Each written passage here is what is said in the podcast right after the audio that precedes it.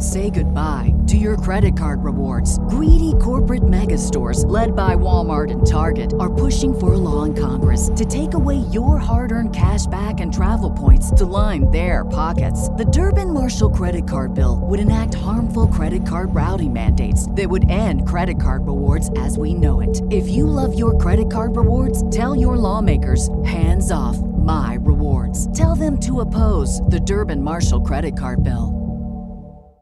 This is your invitation to the intersection of versatility and design. The kind of experience you can only find in a Lexus SUV. A feeling this empowering is invite only. Fortunately, you're invited. Experience the versatility of the complete line of Lexus SUVs and some of the best offers of the year on select models at the Invitation to Lexus sales event, now through April 1st. Experience amazing at your Lexus dealer.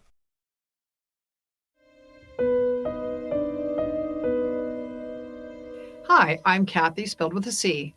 And I'm Kathy with a K. This is Killer Destinations. Today's destination is Joplin, Missouri. According to a friend of mine from college who grew up there, Joplin is a small village in southwest Missouri.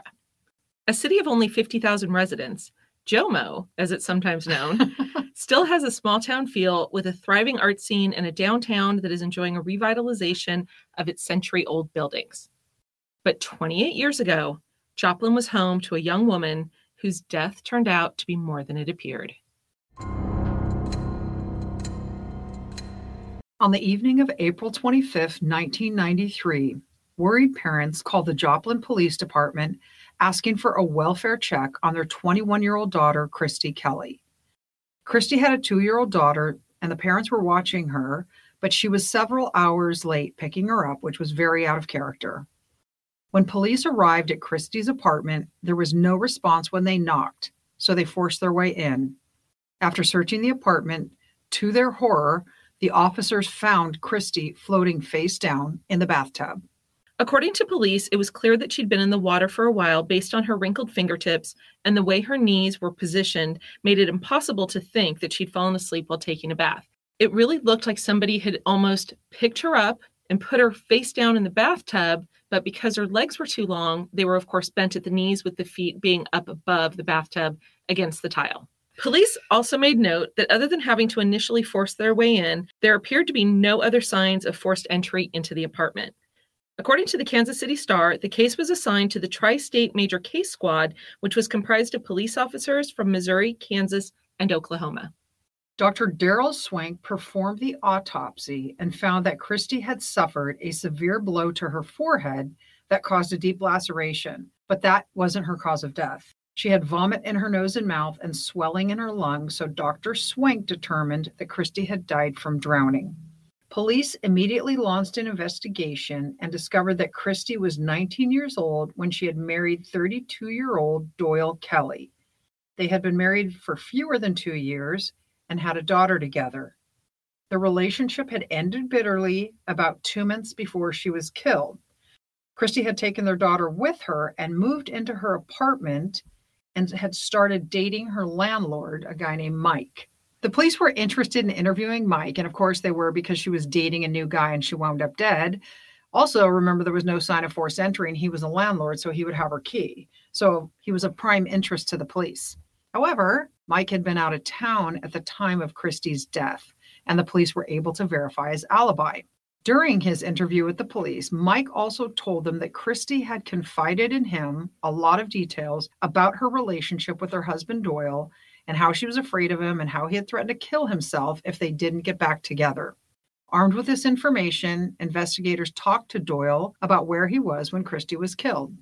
During their investigation, Doyle told police that he and Christy had arranged to meet at 2 p.m. on April 24th, which was the day before she was found, in order to exchange, you know, items of property. Right. During the course of their breakup. He told police officers that he had seen her in front of her apartment building at 2 p.m., like they had agreed upon, and then he went straight to a party where they were having a pig roast. He didn't get there right away, though, because he got lost and had to drive around for a couple hours before he found it. In a city of 50,000 people, you're telling me hours? Exactly. Yeah. Like this, it, He, he lies poorly, smells thankfully. bad already. Exactly. exactly. Anyway, within days of Christy's death, the police searched Doyle Kelley's house, and according to an article in the Kansas City Star, that search led police to find several items that they wanted to compare to the crime scene where Christy's death had occurred.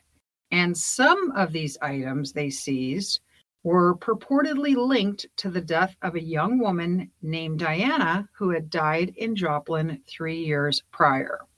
The items police discovered during their search of Doyle Kelley's house aren't covered in detail in any of the documents that we found, but Diana had been found dead in the passenger seat of a car that was in a parking lot of a paint store.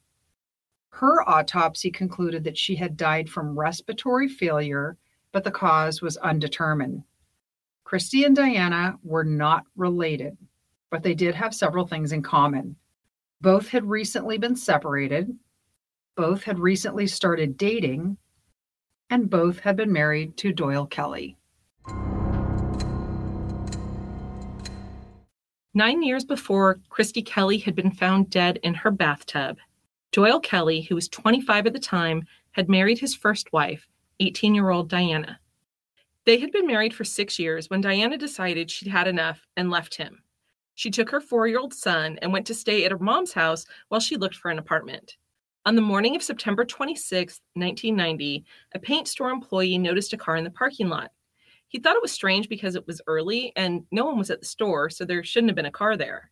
Inside, he saw the body of a young woman lying in the passenger seat. She was the only person in the car. He tried to knock on the window to wake her up, but she never moved, so he tried the car door and it was unlocked. When he opened the door, he noticed that she had blood right under her nose and on the back of her hand, kind of like when you try and like wipe blood off your nose. Right, right.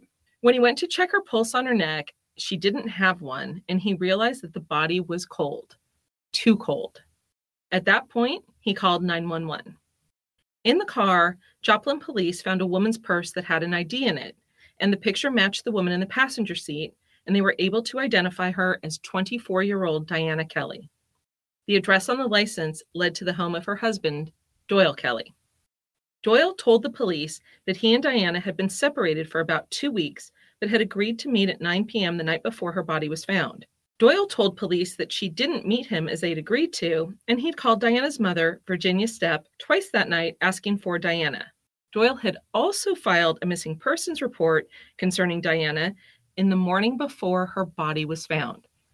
Mrs. Stepp, Diana's mother, confirmed Diana had been living at her house with her four year old son for two weeks before her death. And she also confirmed that Doyle Kelley had called her twice on the night of September 25th, as he'd told investigators. It's super lame that he's not even living with his wife and he's the one who calls it into police as a missing person. And it had been what, eight hours? Yeah, if. And, and so, how would he know she wasn't where well, she was Well, it was more than be? eight hours if they were. Oh, actually, no, because they were supposed to meet at 9 p.m. that night. So, but it's it's strange to me. He has no idea what her her new schedule is, or who Right. she's seeing or not seeing. And maybe he wasn't a priority and she didn't want to meet him at nine o'clock. exactly. So, according to an episode of the TV show Exhumed, which is a new TV show on Oxygen, it started in January of 2021, and it's from executive producers Kelly Ripa and Mark Consuelos. This is their first foray into true crime. Oh, I really think we need to meet. maybe we need to reach out to them and be like, "Hey, listen to this," and then invite us to your mansion, please. Thank you. Exactly.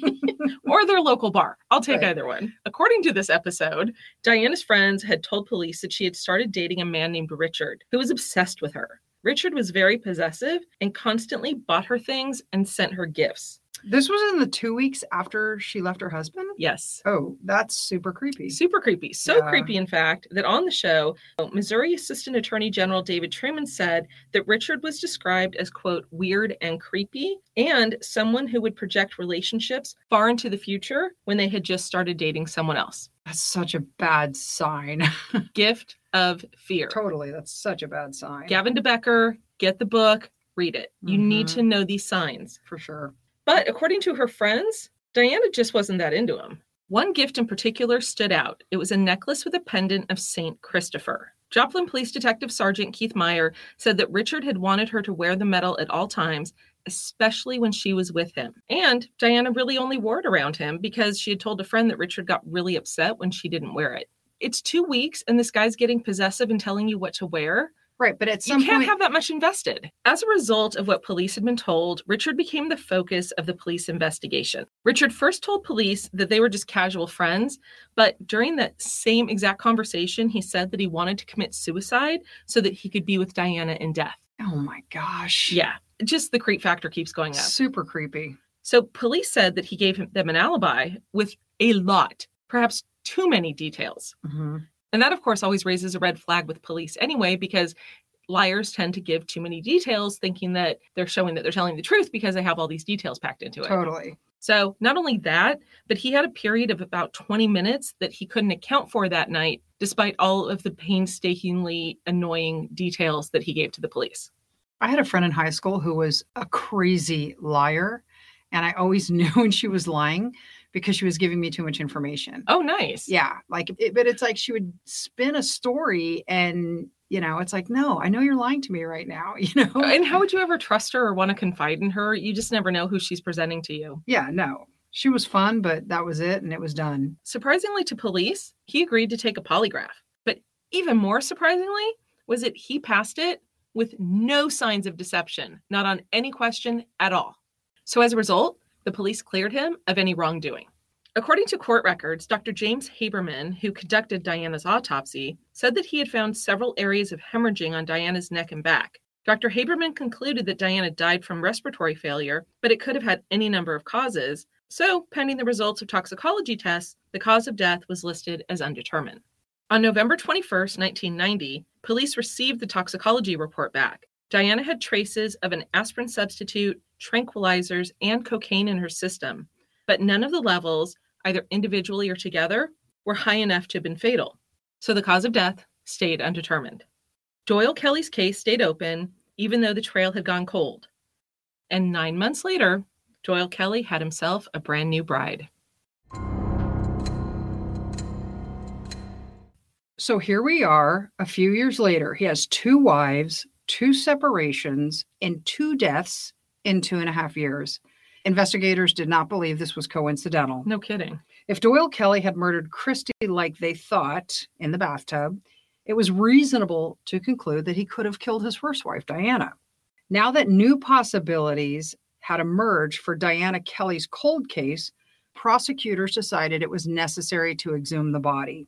An Associated Press article that ran in the Springfield News Leader in May of 93 quoted Jasper County prosecutor David Daly, essentially saying he thought he was justified in exhuming the body of Diana in order to determine if she too was the victim of homicide.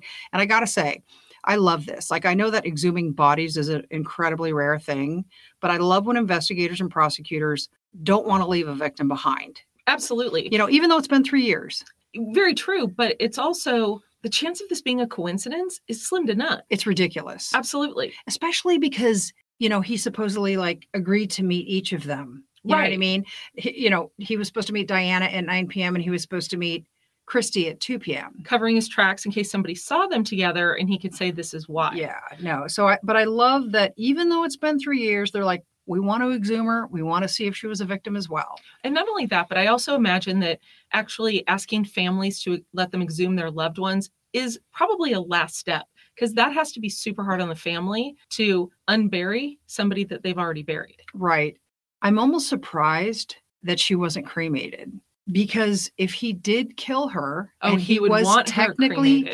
Yeah, he was married to her at the time.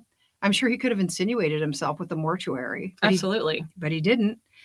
Anyway, Joplin Police Captain Richard Schumann said that the move to exhume Diana Kelley's body had been delayed by legal research.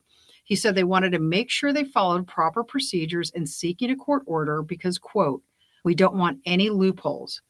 If it takes several weeks to find out how Missouri law treats this thing, so be it. And basically, he's signaling there hey, we want to do this right. We do not, if we find anything, any evidence on this body, we do not want to give the defendant any reason to have the evidence excluded at trial. Or have a, a conviction overturned. Correct. So, prosecutor David Daly filed a request on behalf of the county coroner, Robert Nell Jr., and was reported as having said that he and his staff had learned that getting a body exhumed wasn't easy. From what I read, it took about three months of court wrangling. So apparently, when you exhume a body, at least in Missouri at this time, you have to file a court order requesting it on behalf of the coroner. And um, So does the coroner then have the final say on whether it can be exhumed? no, no, you're supposed to. You're so what were to. the what were the three months of legal wrangling then? so here's my understanding. My understanding is that they go to the family, and he and the husband was next of kin. Because she'd only been separated for two weeks. Correct. They weren't divorced. And he said, No, you can't exhume. You can't exhume Diana. Sorry. And then they went to her parents. I think, was it her father specifically they went to? It was her father specifically. Yes. And so, and he said, Heck yes, you can. So what happens is they file this motion in court to exhume the body. Doyle objects. Doyle Kelley says, no, no, no, it's too far in time anyway. There's no evidence you're going to find. And, and I don't want my, you know, I don't want Diana unburied. I want her to rest in peace. Do not do this. My understanding was that the prosecutor filed a petition, the judge granted him permission to exhume the body, and then Doyle Kelley said, no, sorry. And, and he, He filed, tried to get the court to stop. exactly. And, and How'd that go? yeah, the, the Court of Appeal said we're not interrupting the process. It took that long to get the body exhumed. And so here we are in August. They exhumed Diana's body just four months from the death of Christy. And you're right. In legal terms, that's nothing. Exactly. After all that legal wrangling, four months to the day of Christy's murder, the body of Diana is exhumed and she is given a second autopsy. One month later, in September of 1993, Doyle Kelley was arrested for the murder of Diana Kelley. At this time, it was only Diana who he was charged with killing. But what's interesting that I read is that at the time that this happened when he was arrested, he was already engaged to be married again. So this is how many months after Christy's death? Like Five. Well, at least five, because it said when he was arrested that he was engaged. I don't know when he actually got engaged to her. It was a lovely young woman named Jill. how Right. young? I was going to say, when I say young, I mean young. He- She was 21 years old. He sure likes him young. He does. He keeps, he was 34 at the time. Uh, so, of course, he keeps getting older. They stay the same age. exactly. But I got to tell you, Kath, like she needed to go out and buy a lottery ticket because that was her lucky day. Her lucky day. I have no doubt she would have been killed next. yeah, she would have become unhappy with him and left him, and she would have been victim number three. Absolutely. At a hearing in November of 1993, witnesses had testified that Diana had attended a Narcotics Anonymous meeting the night before she died and had told her friends at the meeting that she was meeting Doyle immediately after.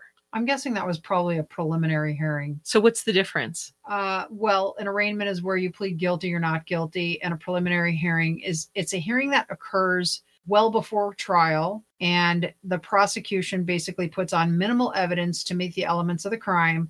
And the judge says, yep, there's probable cause to hold this defendant over. In other words, this defendant probably, or there's probable cause to say this defendant committed a crime. But they don't have to do a preliminary hearing. Is this them like testing the waters to make sure that they have evidence? different states have different rules and i think i read somewhere that at this time in missouri for capital felonies they did do preliminary hearings. Okay. Oh, that's Um, true. It was a death penalty case. correct. And I- i just know that you know different states have different rules. You know but it's a good time for the defense to see what the prosecution witnesses look like. And so the judge decides whether or not there's probable cause. And if there's probable cause they set a trial date. A little side note when my dad first became an attorney he was really hungry and he would have taken any kind of case. And um, he had somebody come to him and say hey i was accused of x y and z whatever crime it was and um, i want you to represent me and and my dad's like look i'm brand new the guy's like i don't care i trust you i didn't do it i know who did it but i'm not going to tell you Because they were afraid of them. Yes, Street justice? totally. And so my dad's like, okay. So they they showed up at the preliminary hearing, and he saw the witness in the hallway, and he went to speak with this woman, and he said, "Can you look around the hallway and see if you saw the man who committed this crime?" She looks around and she's like, I, I, I you know, I'm not sure. I, I don't remember. And then he points specifically to his client and says, Does this guy look familiar to you at all? Does he ever have you ever seen him before? Is this, you know? And she's like, you know, I just I don't know. I just don't know if I could you know, recognize the person. And she was not the victim, by the way. She was just a witness. And so, um, anyway, so they go into the preliminary hearing. The prosecution puts her on the stand and she testifies in a consistent way uh, to what she had represented to my dad in the hallway. So the case got dismissed. Uh, the prosecutor must have been He- unhappy. Right. I'm sure he was. And so um, it was a situation where there was cross racial identification, and sometimes that could be very difficult, but she was honest. And thank goodness she was, though. Yes. you always know that there are people who they don't want to say that they forgot, they don't want to cause a problem for the prosecutor or somebody like that, but tell the truth. yeah, just tell the truth. And so, you know, so my dad was, he said, I'll always remember that. My very first criminal case I bet. I You know, trust your dad. got dismissed at the prelim. then he went on to do civil. Oh, probably because of that. yeah, exactly. Now, after this preliminary hearing in November, in January, the police actually dropped the charges against him for the murder of Diana Kelley. Apparently, one of the witnesses who had testified at that preliminary hearing refused to cooperate with prosecutors going forward. So I don't know who this person was. There wasn't any kind of information in any of the court documents or the newspapers we read, but whoever it was, it was significant enough that they dropped the charges. Four months later in May, which is just a little over a year after Christy Kelley was murdered, Doyle Kelley was charged with first degree murder for Christy this time. And then, fewer than three weeks later, they added first degree murder charges for Diana. Although at this point, they didn't specify whether or not the witness was cooperating again or if they had any additional evidence, which I'm guessing they don't have to do unless they choose to do a preliminary hearing. They, they don't have to reveal their strategy as to why. I, I'm just happy that they were able to get him arraigned on both charges. Bonjour. Parlez-vous français? Me neither, despite the fact that I paid for it in college, which is why I need Rosetta Stone, and so do you. As you all know, I've used Rosetta Stone in the past for my German, and it's wonderful. And in fact, my niece is going to be studying abroad this fall, and she's going to be using Rosetta Stone so that she can learn the language and have a much more enriching experience while she's abroad. Rosetta Stone has been the trusted expert for 30 years with millions of users and 25 languages offered. And they have speech recognition, which gives you feedback on your pronunciation. They also have two different options available to use it. It's available both on your desktop and through an app. Don't put off learning that language. There's no better time than right now to get started. For a very limited time, Killer Destinations listeners can get Rosetta Stone's lifetime membership for 50% off. Visit rosettastone.com slash today. That's 50% off unlimited access to 25 language courses for the rest of your life. Redeem your 50% off at rosettastone.com slash today today. Say goodbye to your credit card rewards. Greedy corporate mega stores, led by Walmart and Target, are pushing for a law in Congress to take away your hard earned cash back and travel points to line their pockets. The Durbin Marshall credit card bill would enact harmful credit card routing mandates that would end credit card rewards as we know it. If you love your credit card rewards, tell your lawmakers hands off my rewards. Tell them to oppose the Durbin Marshall credit card bill. So after all that court process, four months to the day they found Christy's body in the bathtub, Diana's body was exhumed and underwent a second autopsy. One month later, in September of 1993, Doyle Kelley was arrested for murder. The trial began on October 25th, 1994, after having been moved from Joplin to Columbia, Missouri, which was about 250 miles away, because defense attorneys successfully argued that Doyle Kelley could not get a fair trial in Joplin, which I agree with. Yeah, that's that's a no-brainer. Prosecutors also decided to try the two murder cases together in a single trial, something called joinder, since they were obviously linked, which the defense fought hard against, Right. unsuccessfully. Yeah. And if you're a defense attorney, it's just sort of like the concept of compound evidence. If if I'm trying to prove that you killed your wife in a bathtub, that single incident in and of itself is going to be conceptually easier to prove if you're also saying something sketchy happened with his first wife. Right. It makes sense. Right. And so yeah, defendants fought hard against it and they lost. Yeah. Remember back at the beginning, we were talking about Diana dating the man named Richard and that he had given her that necklace with the St. Christopher medal on it as a gift and was very insistent about her wearing it. Right. According to court documents, Deborah Stout, who was a friend of Diana Kelley's, testified that Diana had visited her at her home on the evening before she died. During that visit, which occurred around 5 p.m., Stout saw that Diana was wearing a gold chain and a St. Christopher medal. So this is the, this is four hours before she is supposed to meet Doyle Kelley. Correct. Okay. Two days after Diana's death, Deborah Stout said that she visited Doyle Kelley at his home. While she was there, Deborah said that she saw Doyle take Diana's gold chain and St. Christopher medal to the basement and smashed it, I believe, with a hammer. Stout was also asked if Doyle had any explanation about where he'd gotten the jewelry, and she answered that Doyle had said it had been given to him by the police or someone at the mortuary. He just wasn't sure. What a clown. Yeah. I mean, doing that in front of somebody. If you're going to have Who was little friends with her too. right. Diana's mom, Mrs. Stepp, testified that she was present at the mortuary when mortuary employees gave Diana's jewelry to Doyle. She remembered picking out a ring to put on Diana's hand, but said that she did not see a St. Christopher medal among any of the items given to Doyle. During his testimony, Doyle Kelley admitted that a few days after Diana's death, he had her St. Christopher medal. So he testified in his own defense. Yes, he did. Either again, you are innocent or you are a narcissist. Eh, I think probably it goes to the latter for Yes. most of them. yes. I understand the impulse if you're innocent because you just want to be able to explain something away. I completely understand. And so many people, so many defense attorneys are like, don't do it, don't do it. And their clients say, I want to, I want to. And, and what the client wants goes. But a first impulse is always to say, no, no, no. There's always something that can hurt you. But again, like if you are innocent, I completely see wanting to do it. But know? if you're innocent, you listen to your attorney too. If you're a narcissist, yeah. you don't. You're like, oh, I can do this. I'm so smart. I'm smarter than all of you. I got all the answers. And really, that's just the two of us. It wouldn't have been him. so, during his testimony, he had admitted that a few days after her death, he had her St. Christopher medal, and he also admitted that he had smashed the medal and then threw it away. He then testified that someone at the mortuary had given him this item of jewelry. Okay, so you remember Dr. Haberman. He was the doctor who did the initial autopsy on Diana, and he noted that she had hemorrhaging on her face and neck. He concluded that she died of respiratory failure, but he didn't know the cause. So he takes the stand again at trial. And of course, the defense is happy to have him there because he's like, yep, I examined her, and here we are. However, Dr. Jill Gould, a pathologist, conducted the second autopsy of Diana Kelley after she was exhumed, and she too testified. She found that Diana was the victim of a homicide. She found the ligament from Diana's hyoid bone had been pulled apart and also discovered a bruise on the back of Diana's esophagus. Dr. Gould concluded that Diana's death was caused by soft ligature strangulation.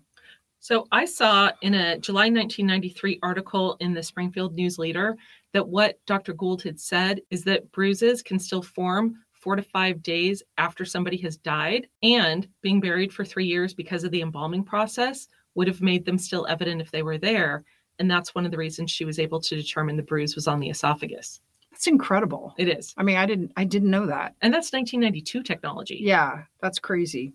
Dr. Gould also conducted a second autopsy on Christy Kelley, in which she found several bruises in various locations. Dr. Gould testified that these bruises were caused by blunt impact from multiple directions, which would have been inconsistent with a fall in the bathtub.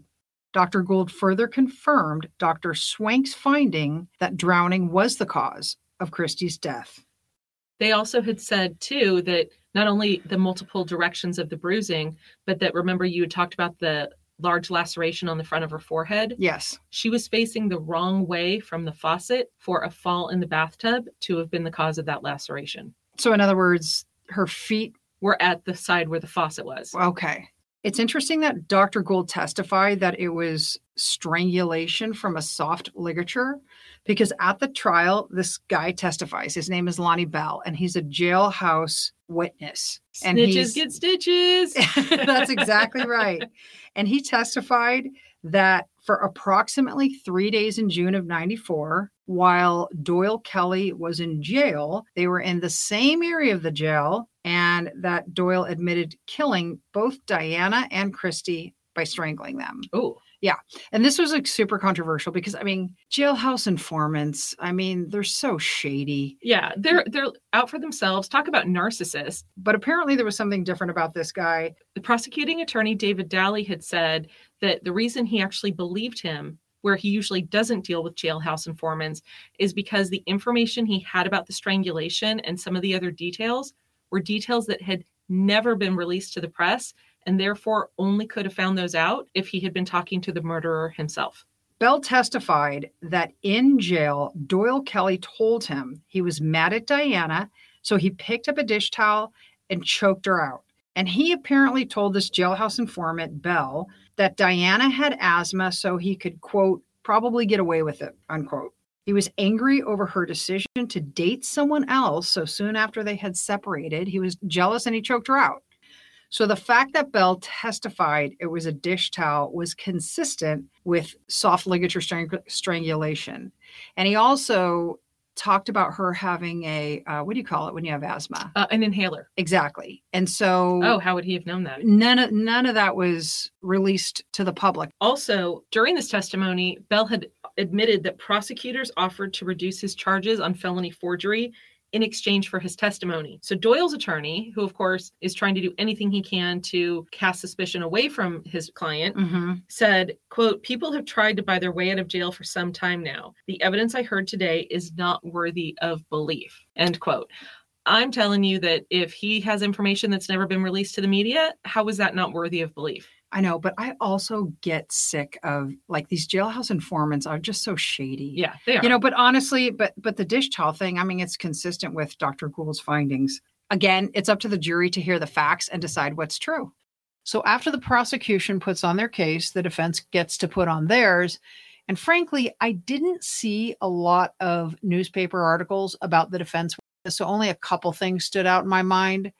And one was that members of Narcotics Anonymous testified that Kelley had been a member of the group and had been clean and sober for six years, so that it would be good if he could go and counsel drug addicted inmates in prison. as opposed to the death penalty they're saying give him life because he can help people in prison Exactly. wow So I thought, oh, this is so interesting. They're not even pretending that you know, he's innocent They're, they're yeah, they're basically saying just don't kill him. right Don't kill him. we know you're going to have victim make sure he winds up in prison Exactly. Sadly, the defense put on Diana and Doyle Kelley's son. how old was he at that time He was eight years old. oh that breaks my heart Isn't that so sad? So he's quoted in an Associated Press article that ran in the Kansas City Star as saying, quote, he's a nice dad, unquote. And asked if he wanted to continue having a relationship with his father, this little boy replies, Actually, I just want him to come home. And then jurors and people in the gallery started bawling. of course they did I know. i mean i get why they did it in the sense that they wanted the sympathy for the dad totally. But as an eight year old who's not only lost his mother, but then lost his stepmother in the span of three years. yeah. He was four when his mom was killed. yeah he he was four when christy became his, His stepmom. stepmom. and so yeah so and then was six when he lost his second mother for all intents and purposes. totally I, I just, the only thing that kid is going to want is to have his family. right and so here's the last one standing dad and uh and he's not going to have any way of even thinking that his dad did anything. never He just wants his dad or someone there with him. yeah he just knows that he loves his dad My dad died when I was growing up, as you know. yep And our greatest fear was being orphaned. And the same thing has to be done with that kid. I get why they did it in a sense, but that that's just that's tragic. It's that's so compounding sad. the tragedy. it's so sad yeah no i i agree 100% After four days of trial, the jury found Doyle Kelley guilty of first degree murder of both Diana Kelley and Christy Kelley. On October 29th, 1994, the day after Doyle Kelley had been found guilty, the jury deliberated for only one and a half hours before reporting that it wasn't able to decide between the death penalty or life without parole. The judge retired to his chambers to go over it, and after a little while came back and announced that the sentence would be life in prison without the possibility of parole. Okay, this cracked me up when I heard it because when you told me that you had uncovered this information, Uh-huh. I said, look up on the calendar and tell me if it's a Friday. And it was. and it was because normally, if a jury is deadlocked, only after one and a half hours, the judge is like, get your butts back in those chambers and figure it out. And so the goal is that the jury comes to a determination after serious deliberation. But when I when I heard it was after one and a half hours, the judge retired to his chambers. Like I know he was like, um, yeah, I got a five o'clock tea time. It's a Friday. I'm gonna eat a banana. Yeah. I'm gonna pretend to mull this over, and then I'm gonna give the guy the sentence that is the least harsh. I mean, life without the possibility of parole is pretty harsh, but but it's not the death penalty. he's not. Yeah, it's like he knew that he was going to be overturned if he took it away from the jury and then ordered death. and it also didn't actually note whether or not the one and a half hours included a lunch break. Right.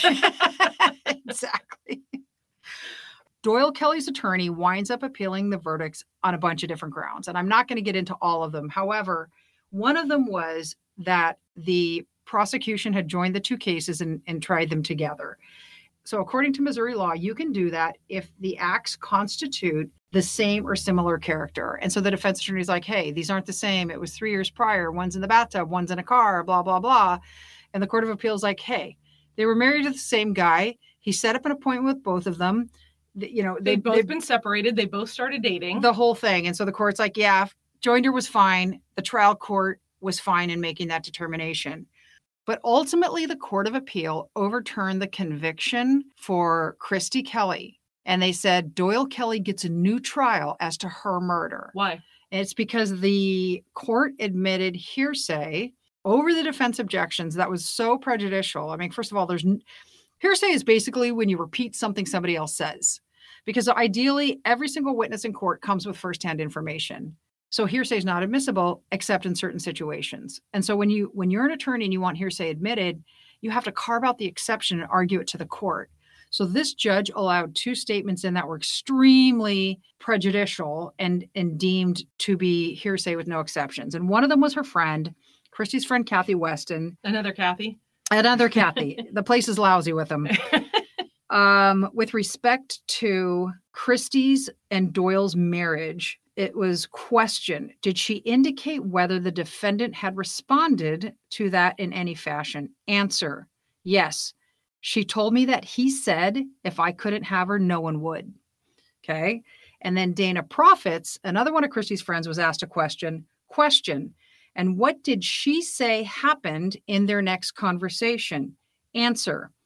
In the course of their conversation, she said Doyle was very upset over seeing Mike and told her he'd just as soon see her dead as with anyone else. Oh my gosh. Yeah. So these two friends are basically repeating a conversation that a dead girl told them. And again, there are certain exceptions, but these two didn't meet the exceptions. As and as you can imagine, the Court of Appeal was like, wow, not only are these hearsay, but they're extraordinarily prejudicial. And honestly, they could be gossip. Exactly. And anyway, so which is why hearsay, you know, it's it's there are it's excluded from so many different avenues. it's inherently untrustworthy. And so the Court of Appeal said, we're going to send Christy's case back down to the trial court so that Doyle Kelley can have a new trial. But he stands convicted of Diana's murder. with life without the possibility of parole as his sentence. Exactly. According to the exhumed episode that we've cited several times during this podcast, With her new friends, Mark and Kelly, our new BFFs, absolutely. who are going to take us on a boat, I think. Exactly. I think they will.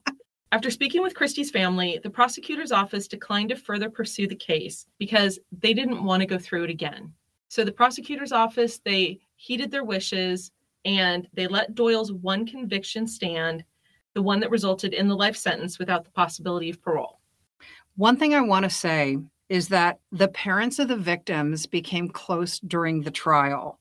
The parents were really pushing hard for the exhumation of Diana and having her case prosecuted along with Christy's. So, Wendell Mays, who was the father of Christy Kelley, had some like heartbreaking and perfect quotes when he was interviewed after the murder conviction came down for both of them. He said, quote, I looked up to heaven and when he said guilty, I thought this is for Christy. There will be no more Christies for him, no more Dianas, not in this lifetime. Paul and I, and Paul was Diana's dad, Paul and I both feel that our daughters would be very proud of us today. I believe if my daughter had the chance, the last words she would have said probably were, My dad will make you pay for this. I love that. I do too. My dad would have said that same it's thing. like, you go, dad. Absolutely. And you go, dad, not only for saying that, because you clearly raised a strong daughter. Yeah, definitely. Definitely. Like, there is nothing quite like a super dad. This Absolutely. guy's a super dad. He was. Doyle Kelley was incarcerated at Western Missouri Correctional Center in Cameron, Missouri. In November of 2021, he will be 62 years old, and as we've said, he will remain in prison for the rest of his life. exactly where he belongs. Agreed. This is our fourth episode. Can you believe it? I can't. I can't either. In addition to all of the people in the United States listening, we've actually gone international. Mm-hmm. And we have people listening in Canada and Great Britain, Australia, Germany, and El Salvador. I feel very fancy. I do too. if you haven't already followed us on Instagram or joined us on Facebook, please do. We are putting together a Facebook discussion group that we would love to have everybody join so we can talk more about these episodes and anything else you'd like us to talk about. Any questions you have on the backstory of some of the stuff that wasn't able to be in the podcast? Absolutely.